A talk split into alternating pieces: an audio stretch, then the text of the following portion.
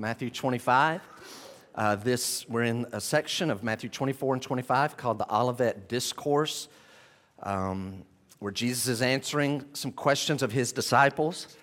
I'll not focus anymore today on the first question that he asked, but the second and third are where we've really been focusing uh, for the last couple of weeks, uh, and we'll do so again today. Matthew 25 so, those questions his disciples asked Jesus just a couple of days before he will be put on trial and die on a cross, two to three days left. And by the way, let me interject this. Uh, I'm not pitting Scripture against Scripture nor elevating one section above another, but uh, enjoy these times where we get to just study and read the words of Jesus. Um, we're getting ready to get into a section uh, which is major in the scripture, and that's the passion, the trial, the crucifixion, resurrection of Christ. But right now we're getting his words just full throttle. I do not have a, a red letter edition Bible in front of me with the words of Christ in red, but if I did, it would be red all over here. And so enjoy this. We're just getting the pure words of Jesus trying to teach us something that we need to know. So here's the question what will be the sign of your coming and of the end of the age? And so Jesus has been answering that. He gave some general descriptions back in chapter 24, and then he gave some very specific signs. I'll not reteach that this morning. Very specific things to look for, general things to look for. And then ultimately, the point for last few weeks and again today is this idea of be ready when he comes. Readiness is the theme. Readiness. Uh, today, we're going to look at the third of three parables in chapter 24 and 25, and they all have the same ultimate theme of be ready when Christ comes, because he says, he knows, he's saying when he actually comes, he says it's going to be a gap of time, and no one knows when he comes, but when he does, the vast majority of people are not going to be ready. And so he gave a parable at the end of chapter 24 to illustrate what readiness looks like. Then he gave a parable at the beginning of chapter 25, 1 through 13, that we looked at last week to give us an idea. This is what readiness looks like. And now, again, today, a long section, verse 14 to 30, is another parable. This is what readiness looks like, but each one has a different emphasis. And so, before I read the whole text, it'll be on the screen in a moment, but there's going to be a note I'm going to give you just with your eyes, not on the screen, but look at verse 14 for it you see that? Now, if you were here last week, you know what is it. That takes us back to chapter 25, verse 1. Then the kingdom of heaven will be like, and he gave that parable there. So, this is a continuation of what the kingdom of heaven is going to be like. So, real quick, a couple of things. What does he mean when the kingdom of heaven that he's talking about? He's not talking about the ultimate, consummated millennial kingdom or eternity. He's talking about the visible church what will that be like at the end of the age, right before Christ comes? What will it be like? Then he told the parable of the 10 virgins. He said, There's these 10 virgins, and they went out. They want to, to be part of this procession. There's a groom who's coming with his bride, and they're heading to the, the wedding feast. And these 10 girls go out, and they all have their torches, but, and they all think they're going to go to the wedding feast. The problem is, only five of them will make it. Remember, this is a picture of the visible church. He said, the visible church. Again, the visible church is what I'm looking at right here this morning. So, what that means is, if those of you, many in here are not members of Graceview, which is fine. Many of you are members of Graceview. Those that are members of Graceview, you've been baptized. You've made a profession of faith that you're a Christian, and no doubt many others here that are not members. You've been baptized and you've made a profession of faith that you're a Christian, and I really, really hope that all of us end up in heaven. But the high likelihood is that in this room, there are some who think they're ready for eternity, and there are those who really are ready for eternity, and we need the Lord to reveal who they are. So here goes these 10 virgins off to intercept the wedding procession. They all think they're going to make it. Five make it, five don't. Why? There were five foolish and five wise. What's the difference? The five wise took oil to put on their torch when they need it. The five un- unwise, the five foolish, stupid girls did not take oil. And the problem is, as they went, the bridegroom was delayed. Jesus is telling the parable where he, rep- the, the bridegroom represents him. He's going to have a delay before he comes. So in this story, they know the groom is going to come this way and the procession is going to go that way and the wedding feast is going to be there, but they fall asleep waiting because the groom doesn't come, come until midnight. And then at midnight, this midnight cry goes out that the bridegroom is here, come out to meet him. And so then they all wake up and they start lighting their torches. Five of them have the oil and douse their torch. They light theirs. The other five realize they don't have what was needed the most. They have to have the oil. And so they start asking the others, Can we have some of your oil? And they say, No, if we give you our oil, we will not have enough for us. And so they then have to go. Now, what they should have been doing, now they go to get oil just before the bridegroom's actually coming. But while they're gone, he comes, and those that were ready go with him, and they end up in the feast, and the door is shut. Then the others who were not ready, who at the moment of the big event suddenly decided better go get some oil, they end up down outside the wedding feast trying to knock and get inside, but they're told, I do not know you, you're not allowed to come inside. And so that's a picture of what readiness will look like. And then that leads into today's parable. So before we read the text, write this note. The parable of the ten virgins emphasizes that aspect of readiness which we looked at last week, which is the preparation, the advanced preparation of salvation. The parable of the ten virgins has to do with the preparation of salvation. What we're getting ready to read in this lengthy text of the parable of the talents has to do with the particular readiness of faithful service. The ten virgins teaches preparation of salvation. Can we borrow your oil? No, you can't. You have to have your own relationship with the Lord. You have to have your own moment of conversion. No one can share their salvation with you. You should have taken care of this already. It's too late when the Lord comes back. It's too late when you die. That opportunity is gone. We must prepare beforehand, before the big event. But then again, today, the main point of this parable is the preparation of faithful service to Christ. So let me boil it down real quick and we're going to read the text. You're ready for Christ's second coming when you're saved and serving. That's the point of these two.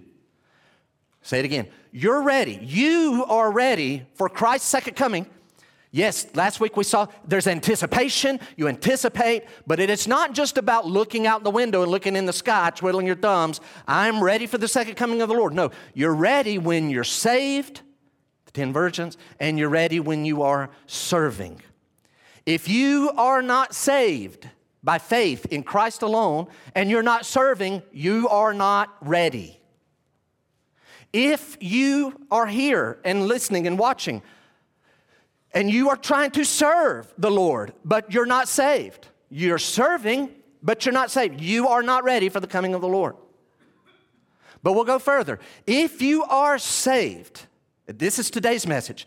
You say, Jeff, I know I'm saved. If you are saved but not serving, you are not really ready for the second coming of the Lord.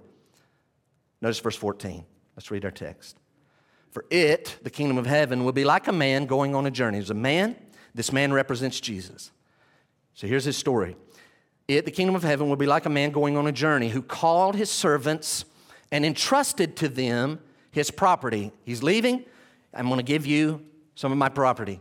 To one, he gave five talents. I know how he, we hear the word talents. We think of abilities. We'll talk about that in a moment. This, guys, is an amount of money. It makes it very clear in verse 18 we're talking about money. And it's a large sum of money. It's a very large sum of money. Verse 15, he's leaving. He's going to give his servants a stewardship. I'm going to give you something. You're responsible for it. Verse 15, to one he gave five talents, to another two, to another one, to each according to his ability.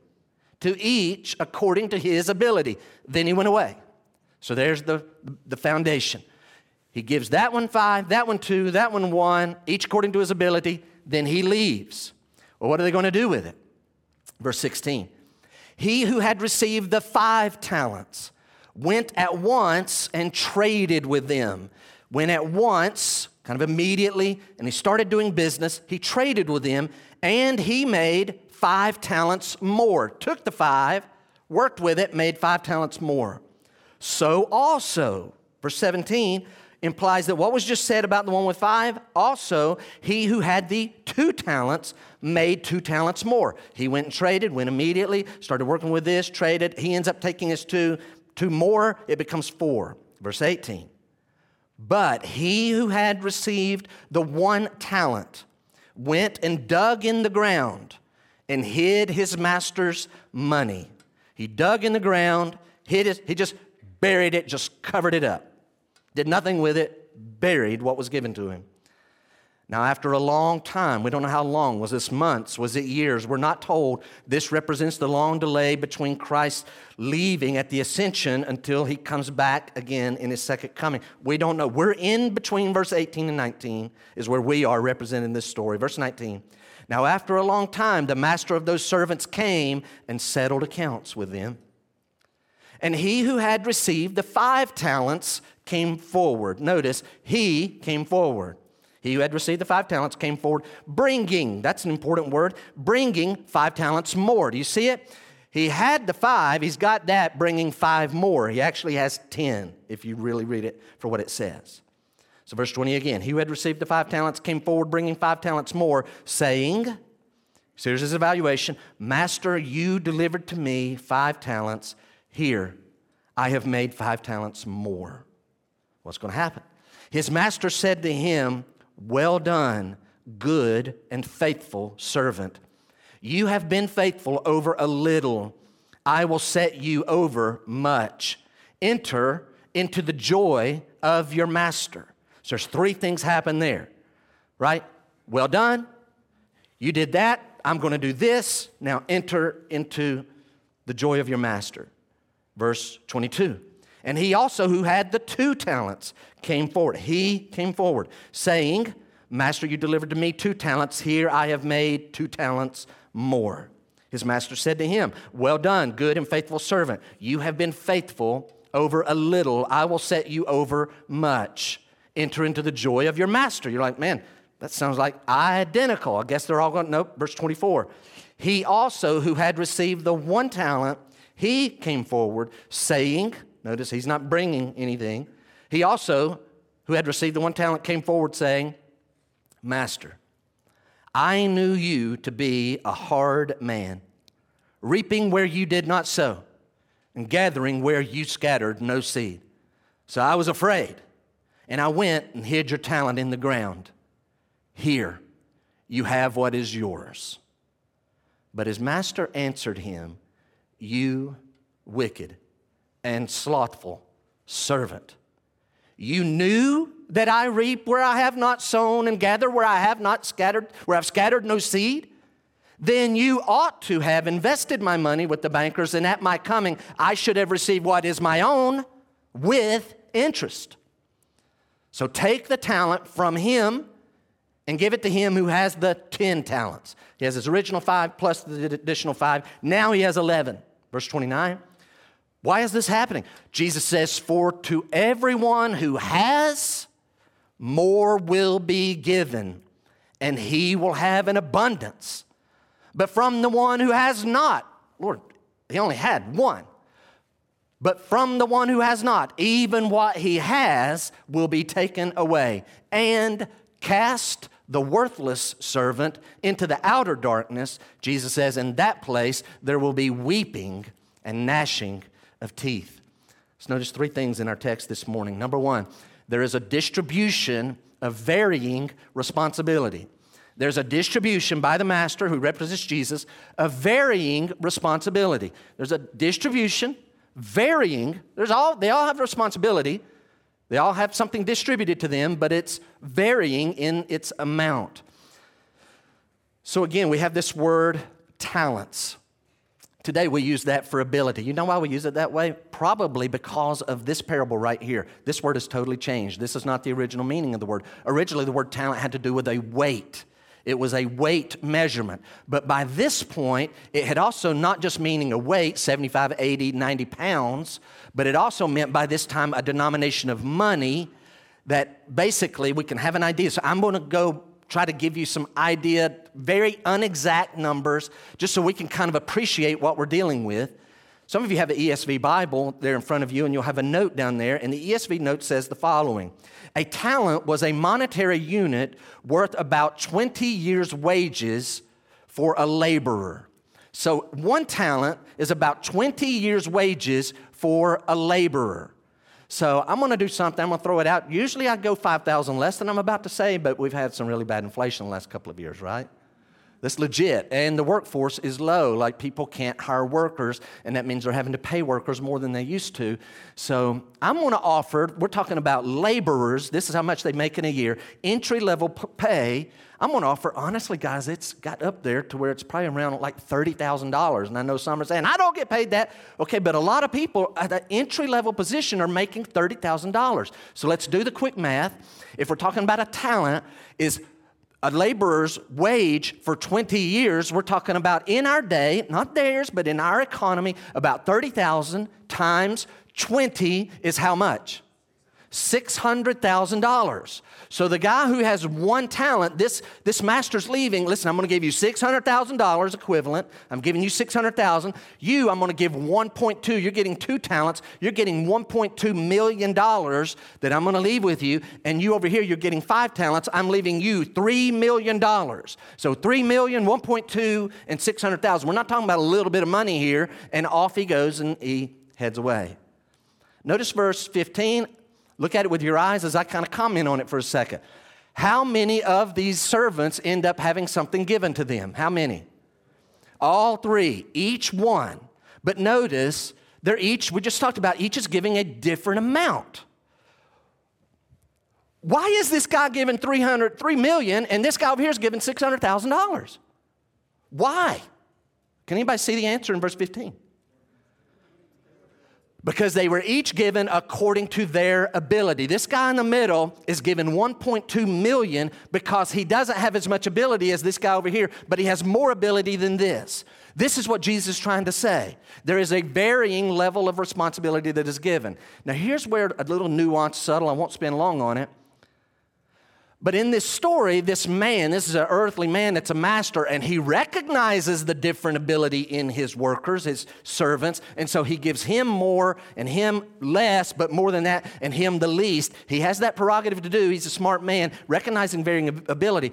But when we step back and realize that when Jesus, as the creator, made us, he doesn't just like know our ability, he actually determines our ability, and then based on our ability, He then gives us certain things in our life that are to be used to further His kingdom. And so He not only knows our ability, He grants our ability. Write this note. Since God knows how He made us, each Christian, each true Christian, receives unique responsibilities for Christ's kingdom. All of us, everybody in here, no one in here has the exact same package given to them.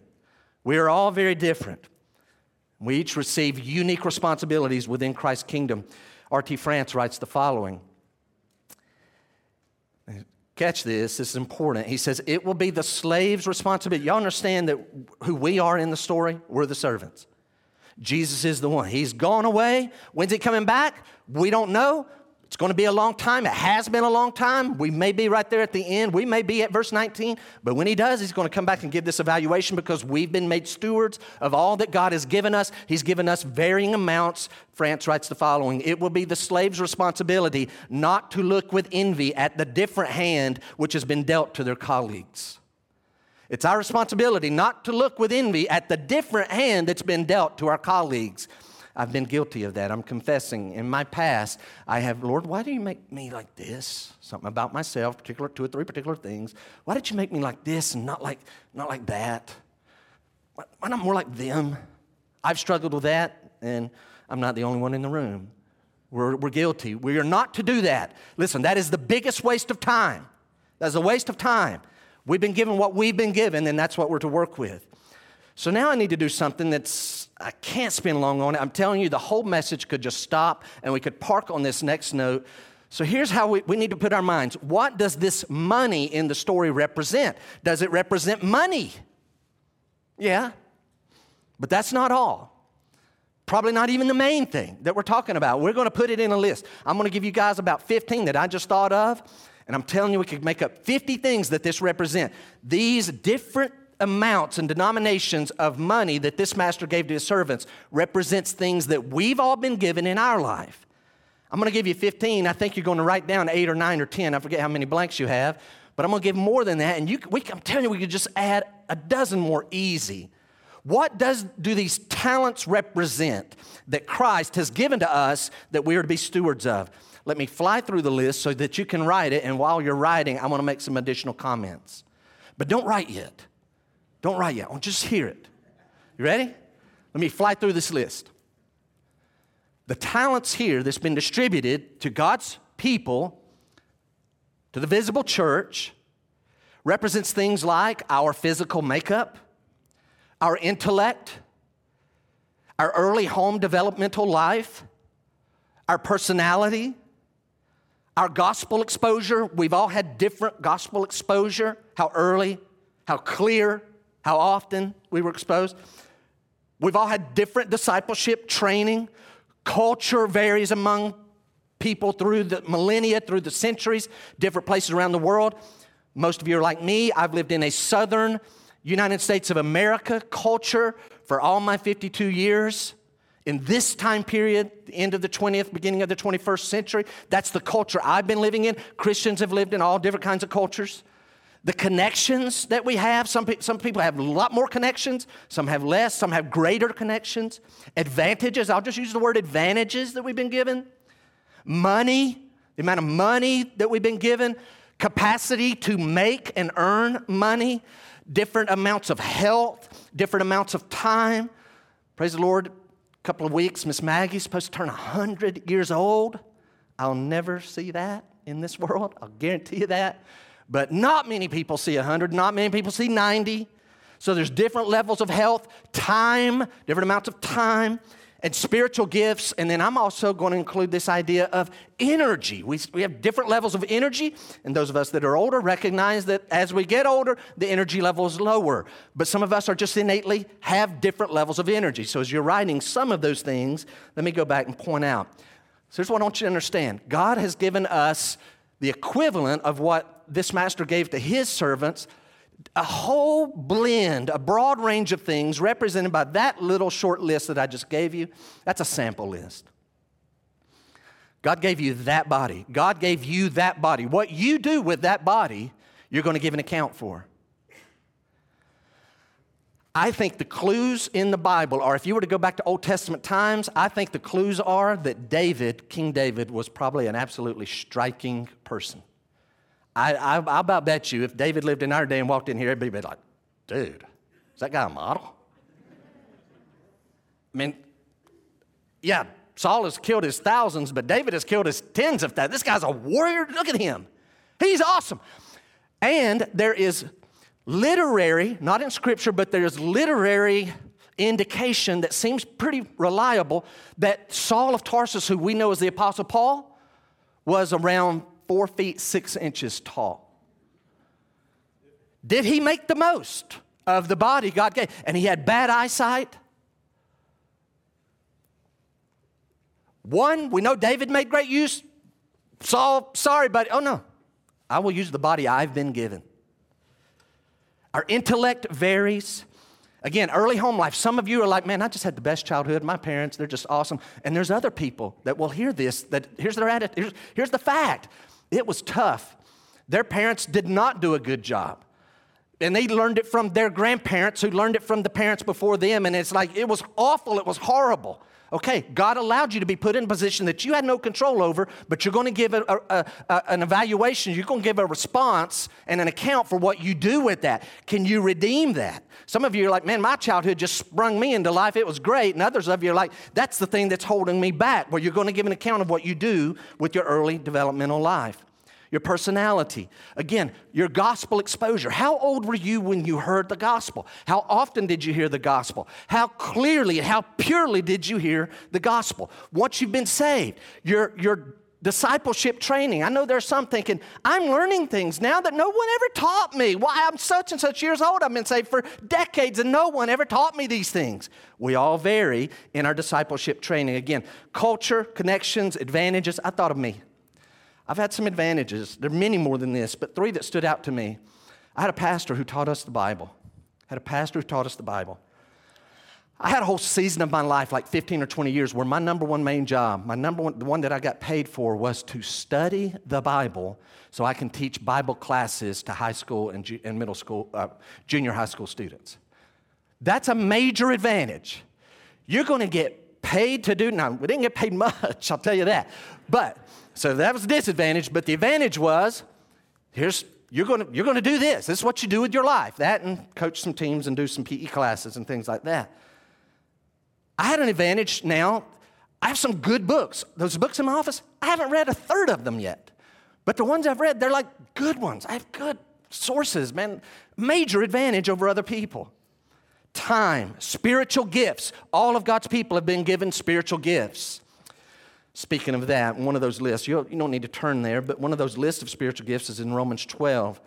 And when we were doing our Romans 12 study with Chip Ingram a couple of months ago or a month ago, we learned this Hear Romans 12, 3, because the Bible teaches us as we're evaluating that list that I just went through. For by the grace given to me, Paul says, I say to everyone among you not to think of himself more highly than he ought to think, but to think with sober judgment, each according to the measure of faith that God has assigned. Think with sober judgment. Do a honest, proper, not arrogant, but not fake and false humility, self evaluation. Where am I at? Man, that one got 3 million and that got 600,000. This one got 1.2. Where am I at in what God has given me? We need to take an honest assessment. Remember a while ago, I threw out the idea of energy. Energy is one that I think, again, different people vary. I like basketball. I remember a few years ago, I was watching a, a, basketball game, and one of the announcers, I think it was Jay Bilas, was saying how this team over here has this skill and that skill, and they can handle the ball well, and, and they're really tall, and they're strong, and they're fast, and they got guys that can leap really high, and they got good shooters. And this team over here is just not as talented. But man, this team over here plays hard. And I remember him saying something I totally agree with. Playing hard is a talent. Playing hard is a talent. And so, in other words, you'll see a team like that that's just not as outwardly talented hang with and sometimes even beat that group. There are going to be some Christians who are not as talented, but one of their talents is they have a lot of energy and they're willing to work hard. They are willing to serve the Lord, and they're going to be more ready than some others who are in the room now that have more gifting. And that's one of our things we don't want to let happen in our own individual lives. So Paul says, take this honest self evaluation. As I've done that, here's what I've concluded let me get my wording. It's real simple. I have a lot less ability than a lot of other pastors and preachers. That's what I've concluded. I read R.T. France and I read D.A. Carson, and I'm like, I don't even know half what they're saying. and they really know, they really know what they're saying, if I could understand it. And then I read guys like Barclay, and it's just like, man, he's just, he's able to just make things clear. And guys like MacArthur and Sproul, and it's just like, man, they're able to kind of apply it and make it clear. And then I, I look at guys like Wiersbe and J.C. Ryle, who have the gift of making not just clear, but concise. I don't have that one. I really like that one. I was just like, man, I go to these conferences, right? You go to these conferences, sometimes you hear these preachers, and it's like every sentence is dripping with impact. They just got more. But if I'm honest, this is me speaking personally, I've been given more than some others. So I'm not, I, others have more than me, but I've been given more. I have more ability than other pastors and preachers. And so what that means is I'm less responsible than some, but I am more responsible than others. What's the difference between these three servants? What's the difference between them? We may think, well, I'll tell you the difference. The difference is that one got three million and that one got 600,000. And I know we're thinking, I'll tell you the difference. Why that happened, the difference is in their ability. Nope, that's not the primary difference. I want you to write this down. The primary difference in these three servants is not their ability nor in the amount of money they were given. The primary difference is two were faithful and one was wicked and slothful. That's the difference. Two were faithful, one was wicked and slothful. So, what does the faithful look like? After you've written that, look at verse 16. He who had received the five talents went at once and traded. Catch that phrase went at once and traded. Guys, you can figure out with me in the context of this story. He got five talents, more than the other guys. What's he going to do with it? He went at once and traded with them and turned the five into 10. That phrase, at once, carries this idea. He went immediately and he went and worked continuously, steadily, immediately, steadily. I'm going to borrow from MacArthur, who helps us out here. He says that word traded. He went, he went at once and traded. He writes, quote, traded carries the broad connotation of doing business over a period of time. Please pay attention. This is one of the most important things. This might be the main thing somebody here needs to listen to. He writes, the connota- it's the connotation of doing business over a period of time. The slave did not simply make one good investment and, sit, and then sit back. He later writes, he used to full advantage all the resources his master had given him. Note that line again, because I think that's what's happening here. The slave did not simply make one good investment. He didn't buy Walmart stock in the 80s, he didn't buy Coca Cola in the 70s or the 60s. He didn't buy Chick fil A when some guy got an idea, I'm gonna make a chicken sandwich. Oh, look what happened. And then just kick back and rest. What's being described is steadily working with. Steadily working with. And then the master comes back, and when he comes back, looks what, what's happened. Your three million has become, here's the three that you gave me, and it's become six, because I've added three more to it by working steadily. Jeff, why is this a major important point? Because there may be someone listening right now, and this is your life. You're a Christian, but as you look back over your life and you maybe have some friends and you console yourself with this, you remember when we were in our 20s how we served the Lord? You remember that ministry? You remember we started that thing and man, we just worked real hard back in our 20s. You remember? Oh, yeah. And even in our 30s, we served the Lord? What are you doing now? Oh, well, then the kids came along, and then the grandkids came along, and the bills got higher, so we got to work more. And now, as far as that, I'm retired. You've retired on the Lord, remembering the good old days when you had a flurry of ministry. That's not what this first and second servant did. They just served the Lord. Notice verse 18. What does the other one do? But he who had received the one talent went and dug in the ground and hid his master's money. Isn't that convenient? Here's this, he gets $600,000. They go off and work with theirs. He goes and he digs a hole and he buries the money so that he doesn't have to think about it. I thought about, it. I've read verse, verse 18, it hit me the other day. He who had received the one talent dug in the ground, his, he does one action, one thing. He makes one abrupt decision, takes an action, and just buries what was given to him, and now he don't have to think about anything until the master comes. This seems like a great plan, right? No, it's not a great plan. If you're taking notes, write the following Other people having more does more ability, more whatever, more all of those things that are on our list, other people having more ability than you does not condone any of us to give less effort with what we've been given. He thinks it's a great idea. They're out working with theirs. He's just going to go bury his. That's a horrible idea. You're going to give an account. Verse 19 is coming, ladies and gentlemen. Verse 19 is coming. So it is my job to ask you guys. The Lord, I think, would want me to ask us what have you done with that body God's given you? What have you done with your intellect, your early home life, your personality? How are you leveraging your personality with your gospel exposure? Is this, is this you? I've heard the gospel in my life many times and clearly, and I have rejected it. Okay, you're going to be like the five foolish virgins. You're going to be unprepared. You're going to be left behind. You'll end up experiencing verse 30. Or is this you? Oh, I heard the gospel and I've received it and I enjoy my salvation. I'm looking forward to living in heaven, but you've not passed it forward to anyone else. Or can you honestly say, I've received it and I invest it? Your discipleship training, do you just listen and take things in and take good notes and go to the various opportunities and classes and again, just grow in your knowledge and maybe even grow in your own personal holiness, but you never pass it on to anyone else? Then you're bearing what's been given to you like the third servant. What are you doing with the money that God has entrusted you? Do you waste it? Do you just spend it on yourself? Or are you investing it in the kingdom? That's what we're talking about. Your ability to create wealth. Your spiritual gifts, your time, do you just waste your time? Do you just use your time on yourself? Or do you invest your time into the kingdom of the Lord? Verse 19 is coming. Number two, Jesus commends good stewardship. Jesus commends good stewardship in verses 19 to 23. After a long time, the master of those servants came and settled accounts with them, and he who had received. So there's something immediately. This is one of the first things I noticed as I started taking notes when I was reading this earlier in the week.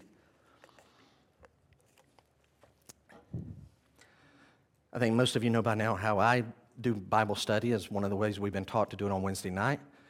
Before I look at anybody else's book, I got my computer there and I just go through and read it over and over and over. I end up now I read it 12 times before I open anybody else's book.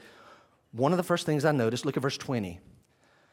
And he, now skip forward a few words, came forward. He came forward. Who was that? The guy with five. Skip down to verse 22.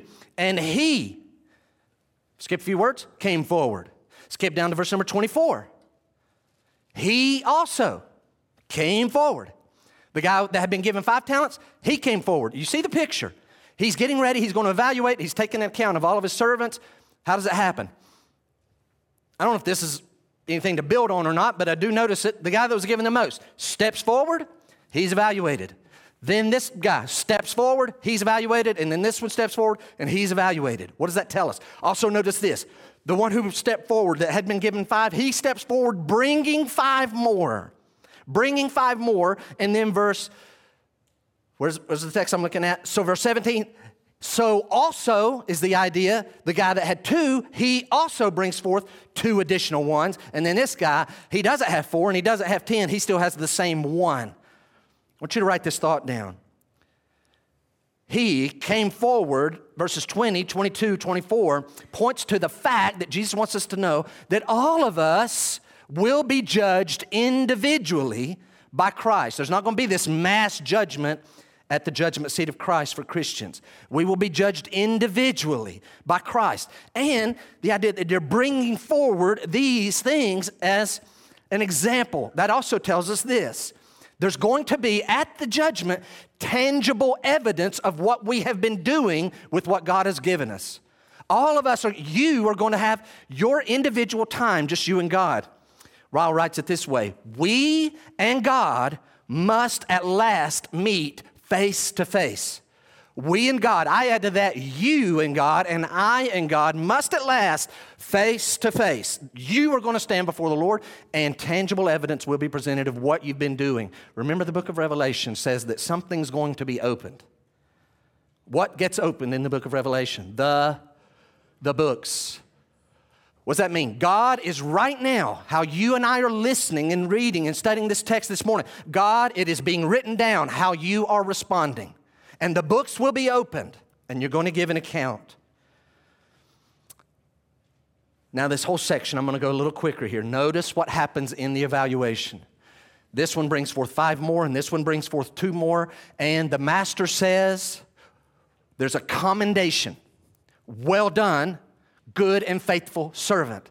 Then there is a promotion, right? So there's a commendation. Well done, good and faithful. Then there's this promotion. You've been faithful over a little, I am going to set you over much. You've been faithful over a little, I'm going to set you over much. There's a promotion. And then there's a new location. Enter into the joy of your master, enter into your master's joy.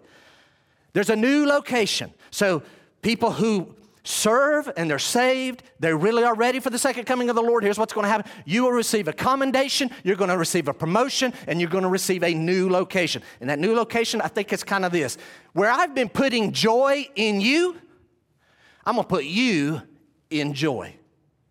Where I've been putting some joy in you, and you think, man, this is great, I had a moment of joy. No, you're going to be basking in joy. Come live in the joy. Rather than me putting a little joy in you, I'm going to have you live. You got a brand new location. It will be eternal delight. But also notice this in the commendation and in the promotion and in the new location. This stood out to me. Here comes second servant. Having just heard what happened with the servant with five talents. Here he comes. Now he can't say, Master, I don't have five talents like he just brought you. That's all that happened. You gave him five, and now he has five additional. He made you $3 million additional to what you gave him. I don't have that. But here's what I did do. You gave me 1.2 million, and I took that and made 1.2 million more, and now I have 2.4. He made 1.8 million more dollars for you than I did. But you notice in the text that the second servant received the exact same commendation, promotion, and new location. Well done. You've been faithful over a, a little. I am going to make you, I'm going to set you over much. Enter into the joy of your master. The exact same. Why is that? He made 1.8 million more dollars for the master. The reason is the evaluation is going to be based on what you have been given. Good news, good news. I got some good news. You are not going to be evaluated by anyone else's life. So if you go around and you're like, I'm the person in charge to evaluate other people's life, and somebody else is evaluating their life and they think they're the authority, don't worry about that. They're not the one that's ultimately going to judge you. But you don't get to evaluate other people's life. But good news, though you're not judged by, by their life, you will be judged by your life and you're going to want that to happen. You're going to be glad that happens. You're going to welcome hearing, Well done, thou good and faithful servant, if you have been faithful. And that is the point of today's message. Quick thought look at verse 21. Notice verse 21 because something stood out to me. His master said to him, Well done, good and faithful servant. You've been faithful over a little. Now, real quick, so I know that you're tracking with me. In verse 21, by using my unexact numbers, what was just called a little? Say it.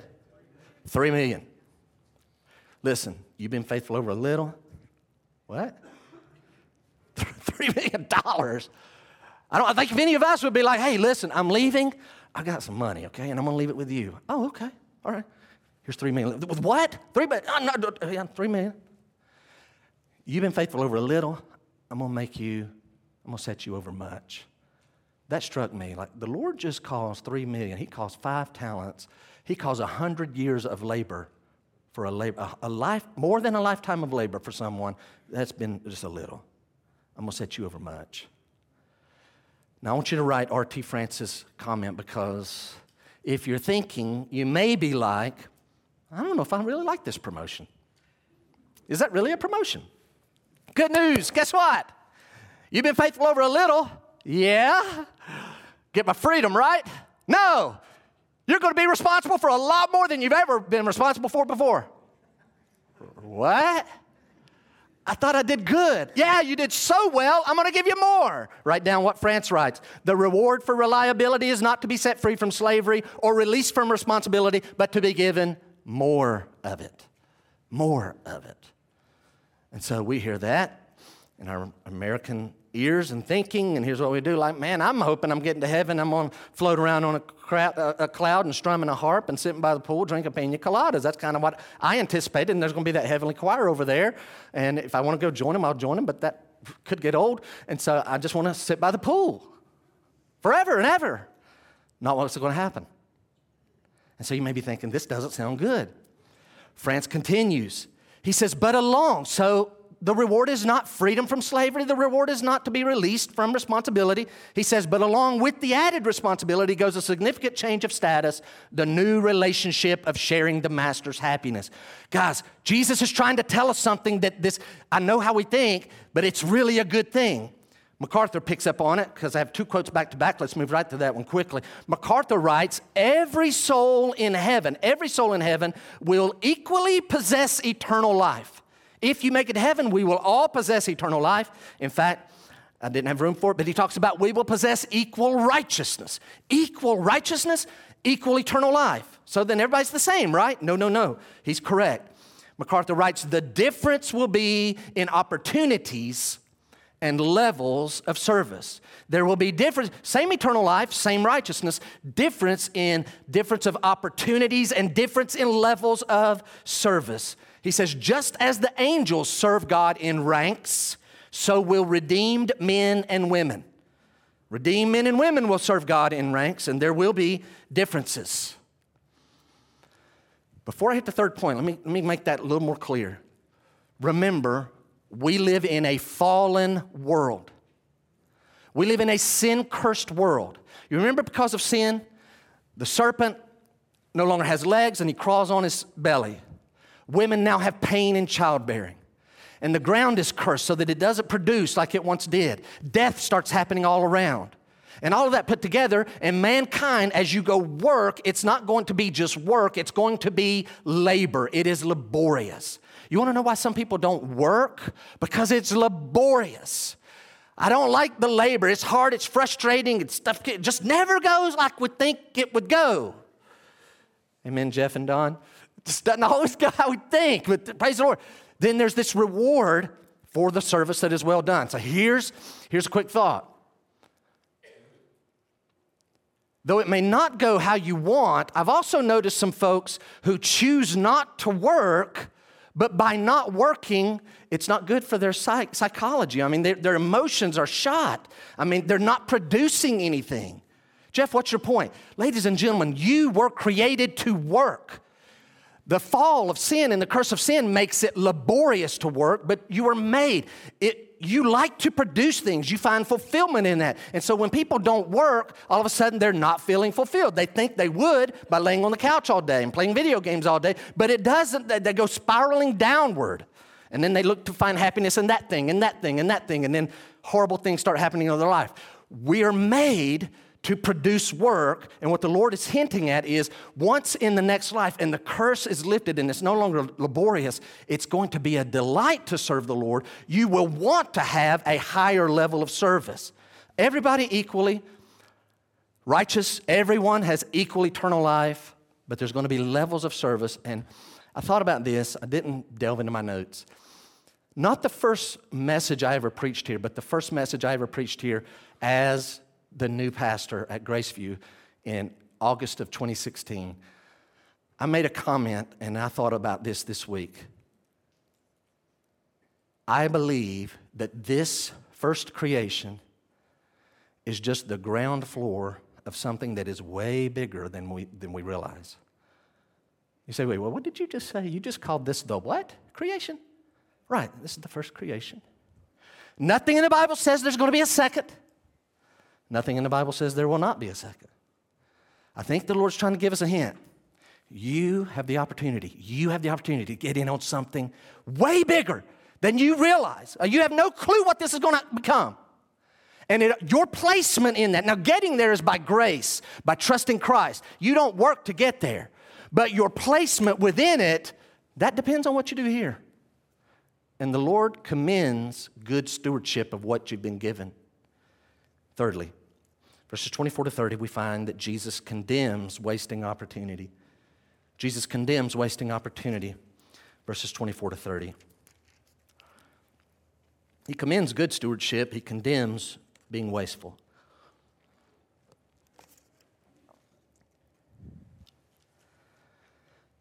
I'm not going to reread all this text, I don't think, but look at verse 24 because I think there's layers to this guy's mind. He also, who had received the one talent, came forward saying, Now, really hear his words Master, I knew you to be a hard man, reaping where you did not sow and gathering where you scattered no seed, so I was afraid. And I went and hid your talent in the ground. Here, you have what is yours. I'll give you back what you, what you gave me. There, I'll just give it back to you. Coupled with what the master says back to this servant, I started realizing, man, this guy's got some serious layers to his heart. This is a man who is fearful. What's in his heart? He has fear, but also sense a lot of anger, right? Um, what was his name? How would Yoda say it? Much fear I sense in you. Much anger I sense in you. He has fear. He has anger. Can I go further? This guy, he has resentment. Here's how he looks at his master. I know what you are. You're a person who uses what you have and you exploit people. You exploit people. You didn't sow over there and you go reap over there and you didn't scatter seed over there and you harvest over there. I know, I know your type. You use people to get more for yourself. And so you sense his resentment, you sense his anger, maybe even some hatred, but he's just a servant, so he can't rally up and really attack, but so what he can do, you gave me this, I'm just going to bury it. He's fearful, definitely he's fearful, but he's also, what do we know based on the master when he says about him? It's not just those three things, he's also lazy. He is lazy. And that is often at the heart of why some people don't serve the Lord. All of those reasons may be in there. Why don't this one serve the Lord? Because they're angry at God for something. And over here's this one, right? They, are fearful of the Lord. And over here's this one, just lazy. Don't want to do anything for the Lord because they're slothful and lazy. Carson helps me here. I'm going to borrow from D.A. Carson. He writes that the servant here in verse 24, quote, here's what he's saying, right? Quote, you ready? Should he take the risk of, of trying to increase the one talent entrusted to him? Catch this funny wording. What he's saying is, if he should do this, here it goes again. Should he take the risk of trying to increase the one talent entrusted to him, he would see little of the profit. If he failed and lost everything, he would incur the master's wrath.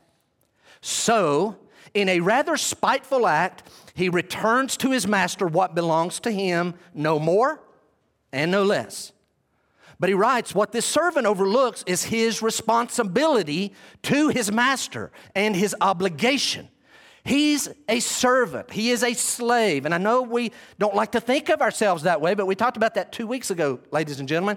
We are servants of God and we are slaves of God. I know when we get saved, we become the children of God. We're the sheep of His pasture. I know all of that. And I believe the sonship and the daughtership of Christians is the primary relationship. And we go from sinners to being saints and all those wonderful things. But we also, again, we become servants of God. And so this guy has totally forgotten you're His servant, you're responsible to Him. He has this attitude what's in it for me? And I, I get the sense this is not an American thing only, and it's not a 21st century or 20th century. I think it's been in the church forever. There's a group of people that have this attitude Why would I serve the Lord? What's in it for me?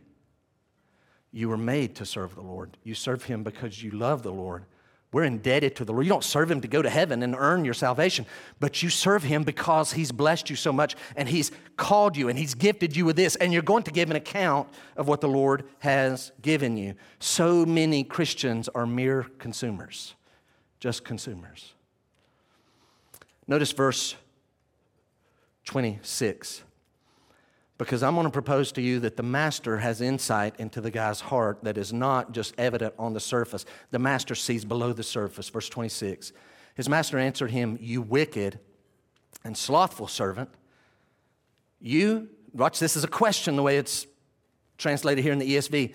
You wicked and slothful servant, you knew that I reap where I have not sown and gather where I have scattered no seed? Then you ought to have invested my money with the bankers, and at my coming I should have received what was my own with interest. So take the talent from him, give it to him who has the 10 talents.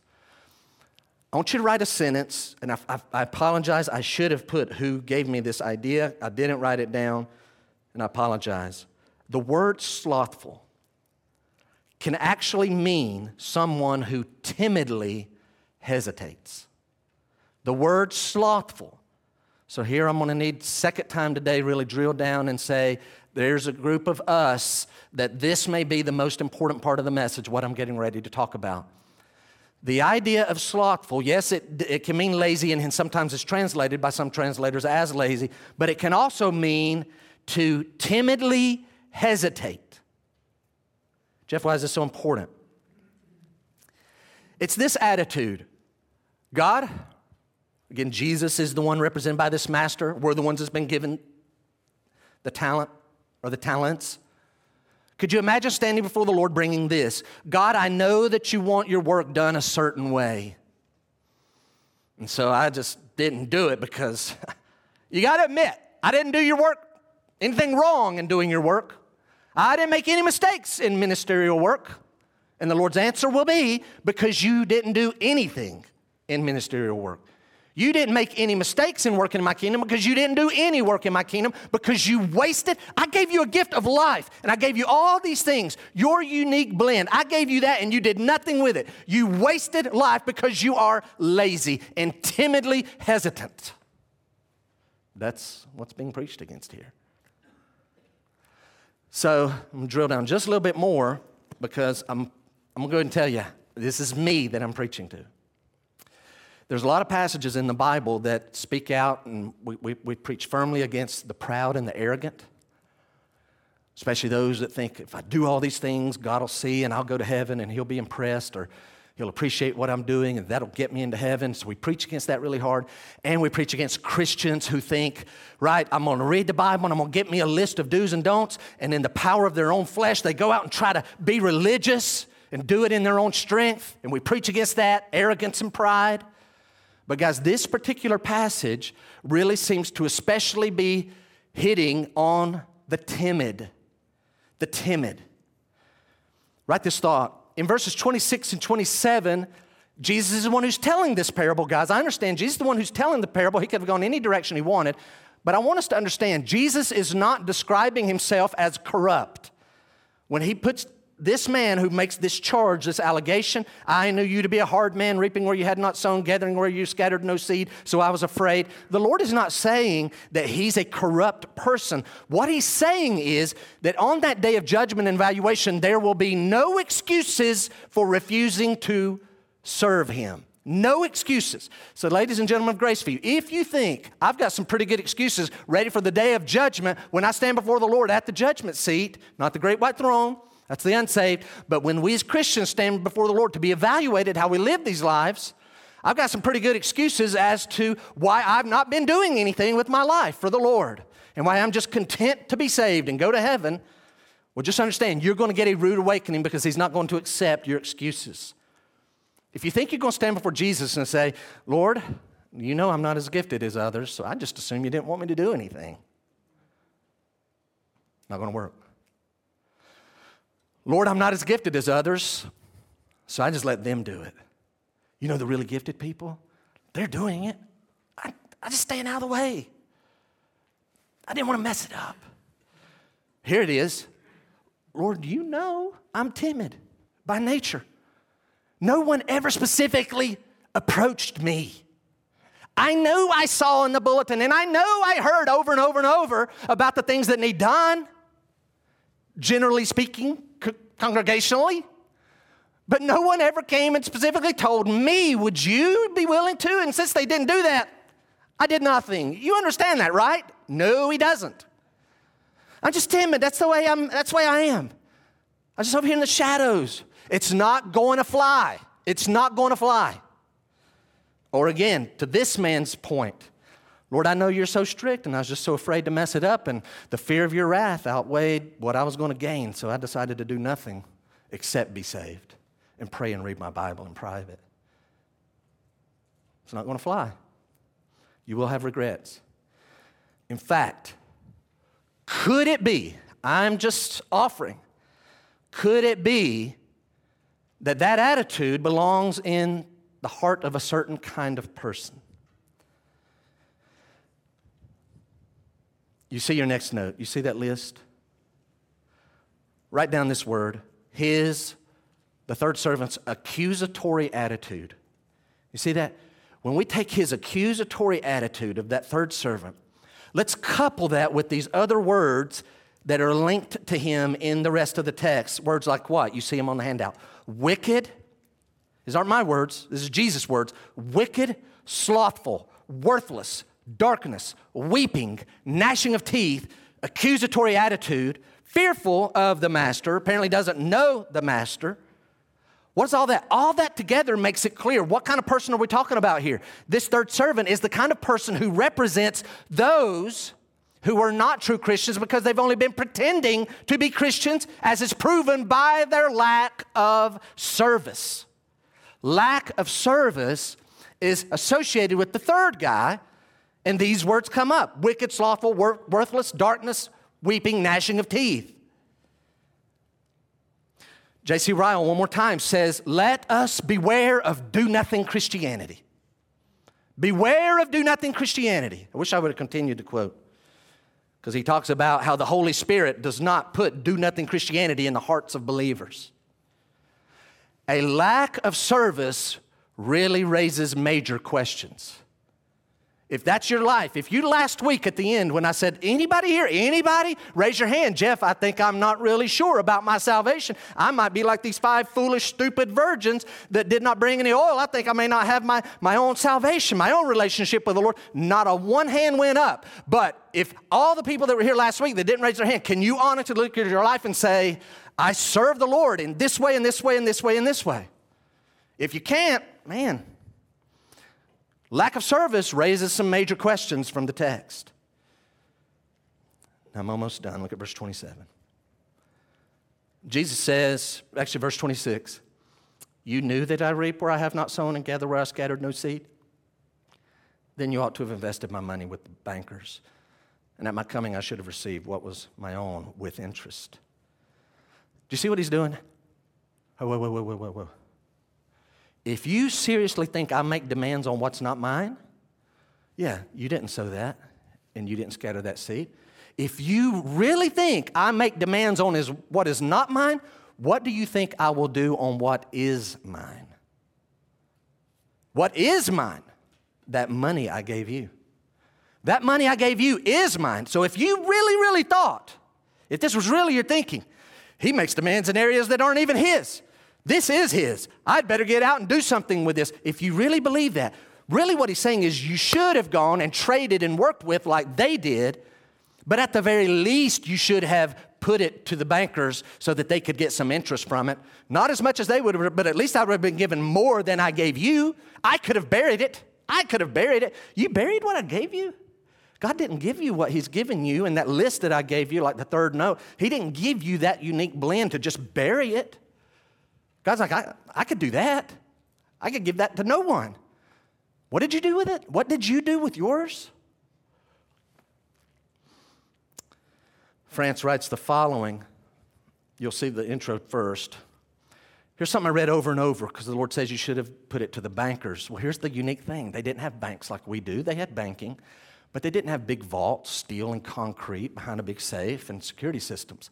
So, write this thought Banks of that time were not secured. They were not secured.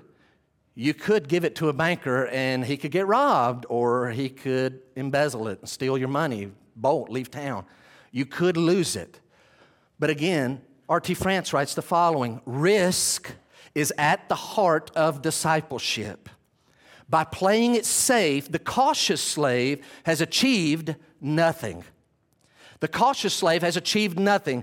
That rang true in my ears. That's why I put it on your handout this week. Risk, guys, is at the very heart of discipleship. You know who I thought of? And uh, man, I, this was a whole other sermon. This is a whole other sermon. Paul's attitude toward ministry in 1 Corinthians 9. You know how Paul ministered to the Jews? As a what? Anybody remember that? He says, I run the race to win the race. So if I'm ministering to the Jews, I minister to them as if I am a Jew. When I'm ministering to people that are Gentile proselytes and they know the law, I minister to them as if I'm one of them, that I know the law.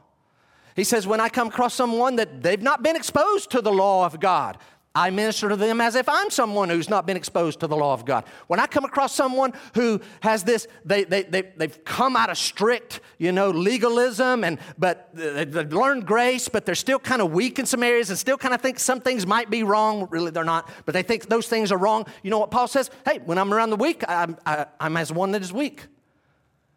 What he's saying in 1 Corinthians 9 is I do some risky things, and Paul took a lot of flack for what he did. Paul kind of branched out there. I think, put that thought with this, and I think what the Lord is trying to tell us. I would rather you do something that is risky and you taking a chance, and maybe some other people take some shots at you, rather than just sit on the side like a bump on a log. Let me go ahead and tell you this. You do something for Christ, and somebody's going to come up and they're going to challenge what you do, and they're going to think they know your heart, but they don't know your heart. Let them do it. The Lord knows our heart. You take what you've been given and you serve the Lord from your heart, purely.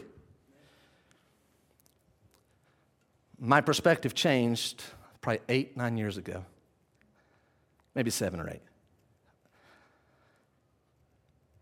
I just preached for a friend of mine. I alluded to this the other day. I preached for Dale Gooding down in Prosperity, South Carolina. It was their homecoming. And when it was over, all the food was put away, and we were just hanging out with Dale and Wendy. And Dale said, uh, And I think he was preaching through Matthew. I know he was, he spent two years. I don't know how he did that. Still two years. I think he cheated though. He did some Sunday nights and Sunday mornings blended. It still took him two years, so about the same amount of time.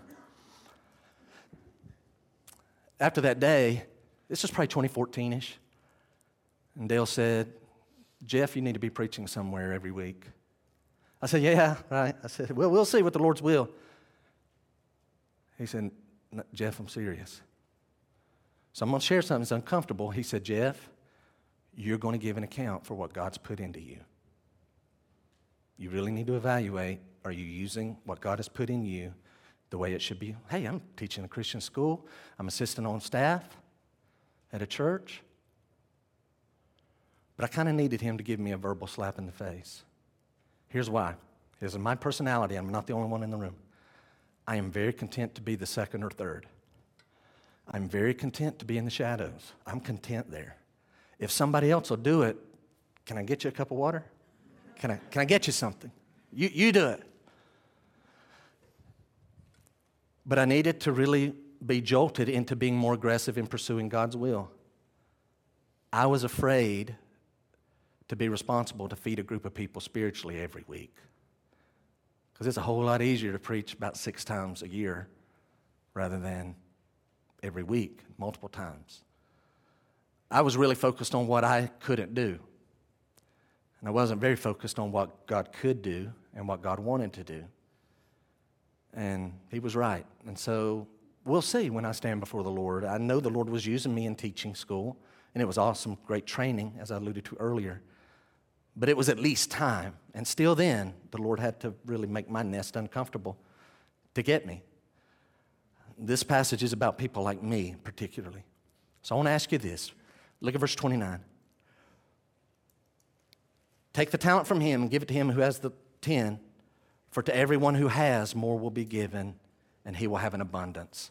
I want everybody in here think of a Christian, just in your mind, think of a Christian who you know takes what they've been given and has done a lot with it. Think of someone. Do you know a Christian? You're like, man, this person has really done a lot with what God. They may have only a little.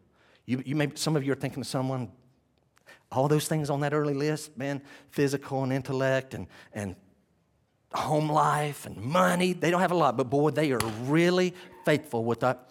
Or maybe some of you are thinking, I know someone, they've got a lot of advantages, they've got a lot of connections, they're super highly spiritually gifted, but they have been maxing out. If you have thought of someone, I want to encourage you, as long as they are following the Lord, be inspired by them and emulate them. Why? Because today's parable teaches us you have a day of judgment before God. You do. You will not be evaluated by my life. You will not be evaluated by your parents' life. Some of you may say, man, my parents are going to have a lot of rewards. They were so great and awesome. Praise the Lord. Their success is not going to help you. Some of you are like, my parents were terrible, awful people. Our home was, was just abusive in every way. Okay, you're not going to be evaluated by them. You are going to be evaluated by you. If any of you, watching online right now, if any of you, if this describes you, you make a habit of looking at other people's gifts and resources and opportunities and their experiences and advantages and connections and money and ability to make money. You look at all those and spiritual gifting. If you ever look at them and think, well, I'm envious of that, don't do that. God made them to live their life, He made you to live your life. If you've ever looked at them and thought, well, if I had all of those things, well, then I would live for the Lord also and I would serve Him also. I'm going to tell you something, I'm being honest, not trying to be mean you would do with more exactly what you do with what you currently have. You don't think, if I had more like them, then I would do more. No, you would be you. You'd just be you with more. So I finished with this last note, and it is a really awkward, not well put together note, but I, I ran out of space. And I wanted to get the last two thoughts, and so I've connected them by this little word also, right? Because we're going to two ends of the spectrum. Perhaps you feel like Jeff, False modesty aside, I'm over there with the one talent people. I'm in that group with the one talent guy. The Lord's just given me one talent. Oh, I hope you hear this. I'll promise you, if that is you, if that is true, you need to know that so much of God's genuine work being done on earth is being done by people whom God chose to give less ability to. So much of His work is being done by those He didn't give as much to. Now, on the flip side, if you're just honest, Jeff taking all things into consideration, all that list that we had on the first page of notes, I've been highly gifted. Then you need to understand if you've been highly gifted, you are highly responsible, and He's watching. He's watching. You're going to give an account. So I ask you this if your life ended today, what would Jesus say of your life? If your life ended today, what would Christ say of your life and how you've lived it? All true Christians receive gifts, experiences, opportunities, a unique, special blend. All true Christians, if you're sitting there saying, I'm a true Christian, all right, all true Christians have a unique blend that's been given to them gifts, opportunities, experiences, resources, you name it. I want you to answer this question, then we're going to close our eyes for a moment. Here's the question Do one of these four words describe your life till this point? Which one of these words most closely describes your life? Christian. Here's the word discontent. Second word, fearful. Third word, lazy. Fourth word, faithful. Which one best describes how you've been living your Christian life? Discontent, looking at everybody else, fearful, timid, lazy, or faithful? Heads bowed, eyes closed just for a moment. Just before I pray, how faithfully have you leveraged your physical makeup? How have you leveraged your intellect for Christ? How have you leveraged your early home life, your personality? How have you leveraged? You say, Jeff, I've been exposed to the gospel the pure gospel. I've heard it. I am saved. How have you leveraged your knowledge of the gospel, your particular training, your discipleship? We are not going to be able to stand before the Lord and say we lived in very restrictive culture like those in North Korea or China. We're going to have to stand before the Lord and say, Lord, you put me in a time and a place where I could share the gospel and meet with people and just share my faith openly. So that's our culture. How have you been leveraging this culture? All of your advantages, your money, your capacity to earn, your health while you have it, your time, your spiritual gifts, your energy. Do you give like a lot of energy to other things and very little to no energy to the Lord? How faithfully have you leveraged your unique gift blend for Christ? And right before I pray, has God put you over something? Has God put you over something? If He has, have you done your best? Have you done your best with what God's given you? Let's stand this morning. Father, Lord, I thank you for speaking to me this week through this text and convicting me. Lord, I pray that I'll be sensitive to your Holy Spirit and not be so timid as Jeff is and be more like your Holy Spirit and have a boldness willing to take risks. Lord, let me not charge ahead either, like a bull. Let me not be arrogant and prideful, thinking I can do something. But Lord, as you speak and I see the need, may I use what you've given me and leverage it for Christ. Lord, I want to hear you say, Well done. I want to hear you say that I'm being promoted. Lord, I want to live in your joy. And I pray that all this congregation will go with me. That we'll all be promoted, that we'll all be commended. Father, if there's one here, Father, please, if there's one listening that their lack of service for you is actually an indication they're just a pretender.